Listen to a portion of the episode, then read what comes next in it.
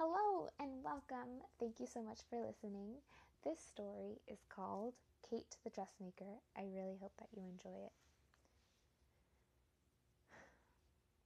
What is it about this thin golden thread that makes it so impossible for her to finish? She was finally able to sew faster with a thimble wrapped around her fingertip. Anne gave it to her last Christmas before she left. Kate knew she had to finish at least three more dresses before she could eat.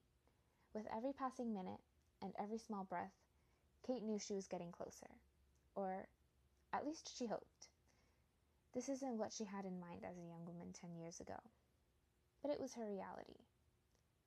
Then again, was this any of these people's dream? stitching on the stars to this thin black dress some girl would mindlessly wear.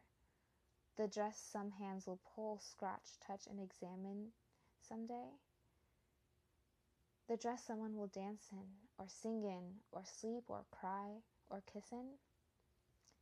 Kate always wondered about the stories of the people who would wear this dress, even though she didn't have time to think of all these stranger stories even though she still had to write her own. And the pages are running out, just like this thin golden thread.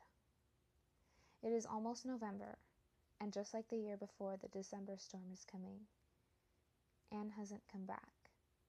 And not even all the stars on this thin black dress, not even all the stories Kate made up in her head would bring Anne home. But that didn't keep Kate from hoping. Maybe it wasn't the stubborn golden piece of thread that kept Kate from finishing, but only the fear of the reminder when she does finish.